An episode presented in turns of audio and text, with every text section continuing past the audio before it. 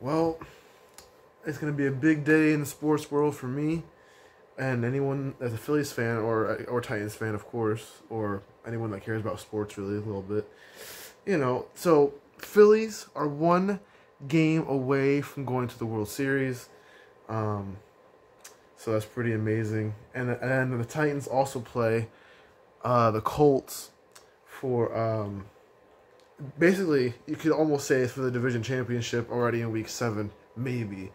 Uh, depends on you know a lot of things. There's 11 games left after this, or whatever. Roughly 11 games for the Titans, because they're bye week, or something like that. 12 games, because they'll be have their sixth game, not 11 games, whatever. But you know, big game. You know, big day. Phillies are. Phillies are at 1:30. The Titans play at one. I'm gonna have to try to figure out how to watch both at the same dang time. It's gonna be interesting. Um, but what a day, what a Sunday in October this is going to be.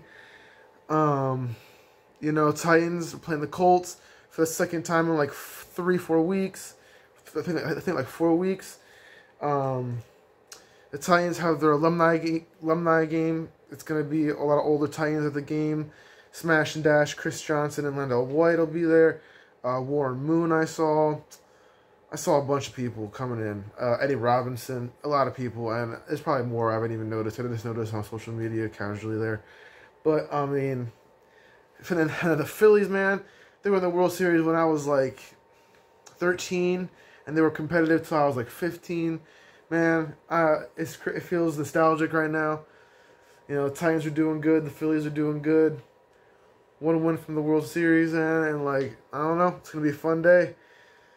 Got my son here with me too, so it's gonna be a good day, man. Um, gotta go to work tomorrow, but today's gonna be a good day. So, I hope I hope anyone else and you know their favorite teams in the NFL hope their team does well. Um, you know, go Phillies, go Titans, let's go.